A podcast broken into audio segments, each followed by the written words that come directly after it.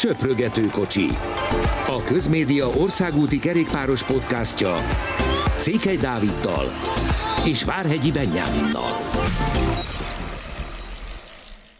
Nagy szeretettel köszöntünk mindenkit a legújabb Söprögető kocsi podcastben. Már túl vagyunk a Tour de France második hetén, sőt a pihenő nap is lassan befejeződik, amikor ezt a beszélgetést rögzítjük. Az első kérdés nyilván a Tour de France összetettjével kapcsolatos. Benni látsz esélyt arra, hogy egy hét múlva ilyenkor nem Tadej Pogácsárnak hívják a 2021-es Tour de France győztesét? Köszöntöm a hallgatókat én is. Nehéz ezt most megmondani, nyilván az a logikus válasz, hogy nem látok rá esélyt, mert, mert nagyon nem így néz ki, de szerintem ez a második hét azért kicsit kicsit, hogy mondjam, amikor beszéltünk az útvonalról, akkor, akkor nekem azért voltak aggájaim, és, és ez a második két beigazolt, nekem egy kicsit lapos volt, hogy őszinte legyek.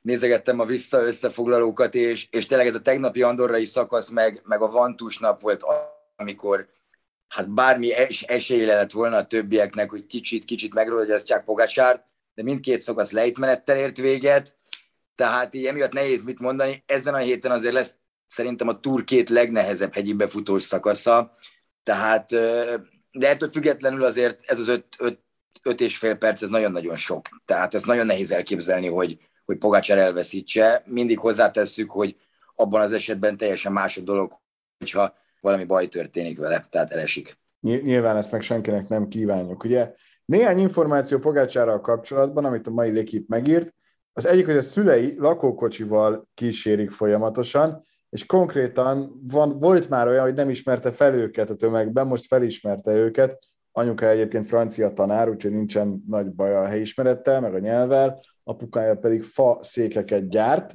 de ilyenkor nyilván szabadságot vesznek ki, és figyelik, hogy a kis Tadej 22 évesen mit csinál. De ami a legérdekesebb volt a Tadej Pogácsár Fotelben című cikkben, amit a személyi edzője mondott, aki úgy fogalmazott, hogy mindenki úgy beszél most Tadejről, mint hogyha ő egy földön kívüli lenne. Ehhez képest, hogyha a számait megnézzük, hogy milyen wattokat produkál, akkor nem éri el a tavalyi számait. Tehát, hogy nem annyira beszélhetünk arról, hogy, hogy tényleg Pogácsár földön kívüli, hanem arról kell beszélnünk, hogy a többiek egész egyszerűen nem hozzák azt a szintet, ami elvárható lenne, vagy, vagy amire úgy gondolt volna az ember, és egy ilyen Pogácsárral szemben ez ennyit ér, hogy 5 és fél perc a hátrány. Onnantól szoros, de, de ez mégsem elég. Igen, erről én is olvastam, hogy Pogácsárnak azért a hegyeken a száma ilyen 6,3-6,5 watt per kilónál vannak, amik tényleg a tavalyi számok gyakorlatilag, főleg ott az utolsó hetet nézve. Tehát azt mondjuk, nézzük, tavaly Roglic, Ricsi Port le tudta hozni ezeket a számokat például. Most a többiek tényleg, amit te is mondtál, ilyen 6.0-5.8 között vannak, ami, ami nem elég. Tehát ez nem csak egy túron nem elég, vagy egy Pogácsár ellen, de ez a Giron se feltétlenül lenne elég, meg a Vueltán se. Tehát amiket manapság már hoznak bármilyen versenyeken a versenyzők hegyeken, picit ez a túr uh, alatta van. Nyilván egyébként, akik szökésből nyernek szakaszokat, például egy Fanárt, vagy, vagy egy, uh, vagy mint tegnap Sepp Kusz, ők brutálisan mentek ezen a, ezeken az emelkedőkön. Tehát ők azon az egy egy nap hozzák ezeket a durva számokat. Tehát Kusz például tegnap, ha jól emlékszem, egy ilyen egy perccel ment fel a, leg, a legutolsó hegyen gyorsabban, mint a, mint a esélyesek csoportja, vagy hát a összetett menők csoportja inkább, ami, ami alapból elképzelhetetlen lenne, hogyha ők tényleg a 150 ot ki tudnák hozni magukból, ami egy három hetesen általában megtörténik. Nehéz, ugyanakkor meg, meg azért az mégiscsak furcsa, hogy senkinek sincsenek megközelítőleg sem ilyen számai, és főleg, hogyha mondjuk Karapászt, vagy Vingegaardot, vagy esetleg Uránt hallgatja az ember, mindenki arról beszél, hogy ez egy borzasztóan nehéz Tour de France, és higgyel mindenki, hogy ők maxot mennek. Tehát, hogy ők nem fogják vissza magukat, nincsen arról szó, hogy jó, hát ez most így akkor eldöcögünk, aztán az utolsó héten meglátjuk, mindenki meg akarja nyerni a túrt. De Pogacar az első héten olyan előnyt szerzett, hogy onnantól kezdve neki most már csak egyetlen egy dolga van, védekezni. Tenni oda a kereket a viszonylag közelében lévőköz, velük menni, és kész, megvan oldva az egész. Kis túlzással ott tartunk, hogy pihenhet, ami furcsán hangzik, mert ahogy te is mondtad, azért a 17.-18. szakasz azért még, még kalandos lesz, meg kacifántos, de nem érezni azt jelen pillanatban, hogy, hogy bárki is csak megközelítőleg a szintje lenne. Igen, egyáltalán nem, és, és hogyha három perc lenne, ugyanezt mondanák. Tehát, és öt és fél percben van egy időfutam, amin 90 százalék, hogy ő lesz a legjobb itt az összetett menők közül, tehát még ott is hoz. Tehát tényleg most, hogyha reálisan nézzük, akkor akik mögötte vannak, 7-8 percet kéne adniuk itt az utolsó időfutamig, itt a következő négy szakaszon, ami, ami hát tényleg, tényleg elképzelhetetlen számomra. De egy picit visszatérve az előző gondolatmenetünkre, hogy, hogy ezzel félreértés ne esik, nem azt akarjuk mondani, hogy, hogy gyenge lenne a túr, vagy gyengé lennének a versenyzők, hanem nagyon sok minden közrejátszik. Például most mi a hegyekről beszéltünk főleg, de, de ha megnézzük, minden egyes szakasz gyakorlatilag kettő-hármat leszámítva úgy kezdődik, hogy másfél-két órán keresztül brutális harc van a szökésbe kerülése. És óriási tempókat mennek, óriási energiákat adnak ott le a versenyzők, ami, ami befolyásolja nyilván a későbbieket. Főleg itt erre gondol mindenki, amikor azt mondja, ez a legnehezebb túr, mert egy túron mindig szokott lenni három, négy, öt olyan szakasz, amin egyszerűen azonnal elmegy egy csoport, ahogy ezt a Giron látjuk például, és elengedik őket szépen 8-10 percre, és, és akkor onnantól majd elkezdődik a versenyzés az utolsó 50 kilométeren. Na most itt leginkább az első két órában, az első 80-90 kilométeren is már brutális versenyzés van, és utána tudnak egy picit megnyugodni egyébként, mikor el, elmegy az a csoport, ami mindenkinek jó. Tehát itt e, ez is közrejátszik, és ott emlékszünk azért az első hétre, hogy ott pedig azt a feszültséget, ami, ami volt a bukásokkal, a különböző problémákkal, azért az, és a rossz időjárással, az, az rányomja a bélyegét, nagyon rányomta erre a második hétre, ahol meg jó időjárás volt, sokan beszéltek erről is, hogy, hogy nagyon nehéz átállás volt, ugye Kodú eset a legjobb Eravantus szakaszon, egyszerűen túl meleg volt, tehát még 2000 méteren is 25 fok volt, és ezért hát szegény folyamatosan hányt. Tehát bármit evett, az kihányta egy. Ne, nehéz. Ugyanakkor pont te küldted át, szerintem ez a légkipből van ez a szemelvény, hogy a, a második hét után mekkorák voltak a különbségek, jelenleg 5-18 a második pihenőnapon, hogy találjunk ennél is nagyobb különbséget 2000-ig kell visszamennünk, amikor Armstrongnak volt 7 perc, 26 másodperc az előnye a másodikkal szemben, és még azt is tegyük hozzá, hogy hogyha itt azt nézzük, hogy mikor fordult elő, mekkora volt az a különbség, ami még olyan volt, hogy ledolgozták az utolsó héten, 2007, amikor Rasmussen végül Contador meg tudta előzni, de hát emlékszünk Rasmussenre is, tehát hogy itt azért ez egy olyan különbség, aminél már tényleg azt mondhatjuk, hogy ezt Pogácsár konkrétan megnyerte, mert kizártnak tűnik az, hogyha ha nincsen valami fatális dolog, amit nem szeretnénk, akkor ő ennyire elkészüljön az erejével, mert bárhogyan próbálkoznak a többiek, egyszerűen esélytelenek.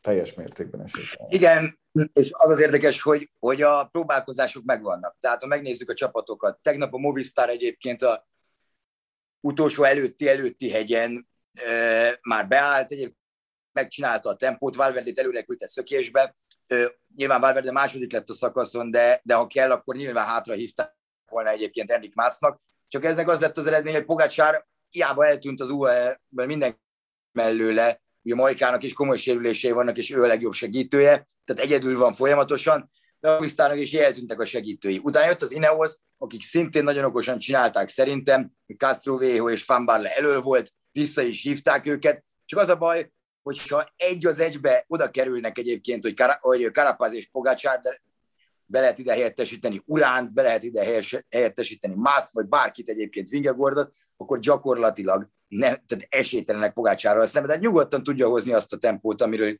ugye korábban is beszéltünk, és emiatt nagyon-nagyon nehéz azt megoldani, hogy, hogy ki milyen taktikával menjen. Ráadásul most itt a pihenőnapi interjújában Ricsi Port egyébként kérdezték erről, és mondta, hogy, hogy mikor öt és fél perc előnye van valakinek, és, és így néz ki a verseny, hogy eddig kinézett, akkor lehet, hogy úgy kell versenyezni, hogy, hogy mint a Pogacsár nem lenne ott. Tehát a többiekkel kell versenyezni, mert a dobogóért viszont óriási csata van. Amiért még szintén óriási csata van, az a pöttyös trikó, ahol jelenleg Pulsz vezet 74 ponttal, viszont 66 pontja van Woodsnak, 64 Kintánának és 64 Van Ártnak is. Egy probléma azért akad, hogy 145 pont szerezhető még, és Pogácsárnak csak 26 a hátránya. Mennyire tartotta azt reálisnak, hogy Pogácsár esetleg megint összehozza a Mesterhármast, tehát fehér trikó, sárga trikó, pöttyös trikó? Teljesen reálisnak tartom egyébként, pont amiatt meg két hegyi befutós nap jön. Tehát az, az azért nem olyan nap lesz szerintem egyik sem, mint, a, mint az az Andorrai volt tegnap, vagy, vagy éppen mint a Vantu volt, amikor tudják, hogy első esetben tegnap 14, a Vantunának 22 km lejtmenet, tehát nyugodtan el lehet engedni a szökést. Itt azért elég valószínűleg tartom, ráadásul nagyon-nagyon nehezek a hegyek. Tehát a Cold és meg a Luzardiden is nagyon nehéz hegy, hogy, hogy itt valószínűleg az összetett esélyesek között lesz majd a csata, és hát nem elképzelhetetlen, hogy Tadej Pogácsár legalább az egyikkel úgy van, hogy azért, hogy azért ezt jó lenne megnyerni.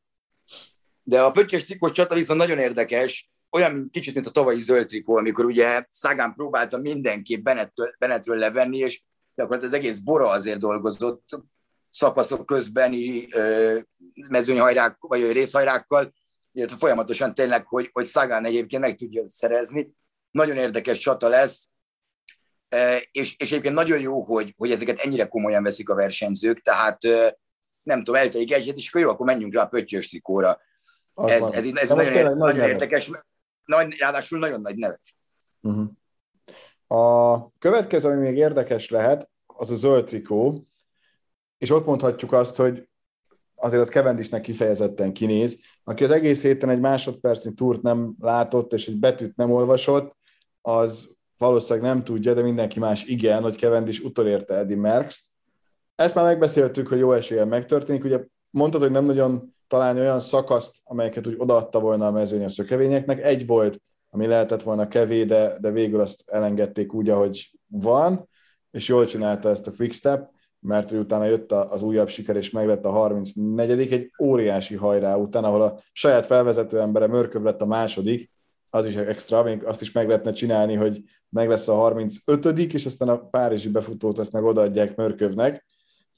És most nem is Kevendisről beszélnék, mert őt már azért eléggé kiveséztük, hanem sokkal inkább Merckxről, aki egy picit az én szememben veszítette azzal, hogy nem azt csinálta, mint ahogy mondjuk Federer vagy Nadal, amikor most Djokovic megnyerte a 20 és gratuláltak neki a, a Twitteren, hogy akkor üdv a klubban, hanem Merckx elkezdte mondani, hogy az ő győzelmei azok mennyivel többet érnek, mint amilyen győzelmei jelenleg vannak már Kevendisnek. Te hogy vélekedsz erről? Igen, Eddie Merckxnek 2021-ben azért vannak érdekes dolgai, mikor beleszáll Caleb Juvenbe, úgy, hogy feladta, feladta a Giro-t ideje korán, Mathieu van der Poel is ugye most egy hasonló helyzet volt, ott is azért voltak megjegyzései, de tényleg kicsit egy ilyen, nem is azt mondom, hogy irigynek, nem is tudom, milyen szót használjak rá, tényleg talán az irigy az, ami, az, ami leginkább eszembe jut, hogy, hogy gratulálok Kevendisnek, mindenki tudja, hogy Eddie Merckx ötször nyert túrt, mindenki tudja, hogy, hogy egyébként ő, ő, hogy tudott nyerni versenyeket, vagy, meg, és mindenki elmondja, hogy, hogy minden idők valószínűleg a legnagyobb kerékpárosa. Tehát e, itt azért nem oszlanak meg annyira a vélemények, mint akár más sportágakban. Tehát e, nem, nem igazán értem. Ráadásul azt talán benne lehetett Merckxbe, és ezt ő is elmondta, hogy ő erre egyáltalán nem számított, hogy Cavendish még valaha indult túra. Nem, hogy négy szakasz nyer egyen, tehát és beéri, sőt, meg is előzheti. Azzal pedig mindenki azért szerintem tisztában van, hogy, hogy Kevnek ez a 34 uh, sprint győzelme, ez nyilván nem olyan, hogyha valaki nyer szökésből, nyer hegyeken, nyer időfutamon, oké, okay, ennek is megvan egyébként, sőt, a nehézsége, de, de tehát nem értem, hogy Eddie Merckx miért mond ilyeneket, mert az, hogy ő öt túrt, nyilván Cavendish nem az összetettért ment soha, tehát így nincs összehasonlítási alapja a dolognak szerintem aki egy kicsit ismeri a kerékpárt, az, az, az nyugodtan szerintem egyetért, hogy, hogy nem lehet egy sprintert egy összetett menővel összehasonlítani. Tehát vicces, hogy, hogy kijön egyébként mind a kettőnek az, hogy 34 van most, de hát ez, ez a nagyságukat, nagyságukat jelöli. Egyszerűen, ha csak simán gratulál, és még lehet, hogy még azt is oda teheti, hogy én azért elteszem a szakaszgyőzelmeimet a sárga trikóim mellé, az egyszerre egy kedves gesztus, mégis nagyképű, de ugyanakkor frappáns is, így egy picit a keserűség, ami annyira nem, nem az igazi. Még néhány emberről szerintem kell beszélni, mert hogy azért itt, itt vannak viszonylag friss hírek, meg érdekességek, aminek én nagyon örülök, hogy Valverde megint csak ott lesz az olimpián, hiszen bekerült a spanyol csapatba, és azért a legutóbbi szakasz alapján én nem mondom azt, hogy ő, ő nem nyerheti meg ezt a, ezt a 2020-as nyári olimpiát. Egyáltalán nem esélytelen, sőt, az esélyesek között lesz. Tehát egyébként én látva ezt a túrt idáig, azért Vincenzo Nibali se írnám le. Tegnap ő is volt, volt a szökésbe, ugye ő ma hazamegy, tehát de ezt már mondták az első nap, hogy neki ennyi volt a túr. Kíváncsi vagyok amúgy, ha Merexre visszatérve itt, hogy Nibalinak is mondani fogja, hogy ez milyen tiszteletlen a versennyel, de, de a viccet félretéve mindenképp jó lehet Valverde. A spanyol csapatnál nálam az az érdekes, hogy, hogy Pejo Bilbao nem került be a keretbe, ráadásul épp ma olvastam, hogy tegnap, tegnap előtti szakasz előtt fél órával hívta fel őt a spanyol kapitány, úgyhogy Bilbao elmondta, hogy neki az olimpia az idén a fő célja. A Giron szándékosan gyengébben ment ez, mint picit, már mint így erőben, tehát ez neki egy nagyon nagy arcú csapás, hogy, hogy nem, nem mehet az olimpiára, és számomra ez azért érdekes, mert Gorka Izagirre és Jesus Herrada például ott van a spanyoloknál, és szerintem Bilbao kategóriák mindkét versenyzőnél. Utólag majd kiderül, mert, mert ilyenkor úgyis az eredmény az, ami a végén vagy megerősíti a kapitányt, vagy pedig éppen hiteltelenné teszi, és, és bebizonyítja, hogy ez nem volt egy jó döntés. De Szegánnál is van egy döntés, az, hogy megoperálták a térdét, ő még a harmadik szakaszon bukott és sérült meg. Picit még teker, de aztán utána föladta, és, és úgy döntöttek, hogy inkább meg kell operálni, ami állítólag jól sikerült operáció volt, de, de így pláne értjük, hogy miért volt ez egy haloványabb Tour de France a szlováknak. Igen, még, még nem is lehet a Giro-ra fogni szerintem nagyon, hanem egyszerűen tényleg ott a harmadik szakaszon, amikor Caleb Juven búcsúzott, ott Sagan is esett, és, és utána pedig beverte, a, ami elkezdett javulni a térde, csak beverte a térdét a, a nem is tudom, talán a vázba valahogy véletlenül, és, és így elkezdett be, benedvesedni gyakorlatilag, amit nem nagyon tudtak ö, megoldani, ezért kellett hazamennie, Műtétről akkor még nem volt szó, de, de úgy látom gyorsan döntöttek, hogy, hogy itt most minek kell következnie. Pár nap múlva már egyszer újra a biciklién. Az olimpia így, így azért neki is érdekes lesz, mert, mert azért elég közel van már ahhoz, hogy tehát gyorsan döntést kell hozniuk. Gondolom lesz egy-két edzés is, talán meglátják, hogy, hogy, akkor, hogy akkor mi legyen.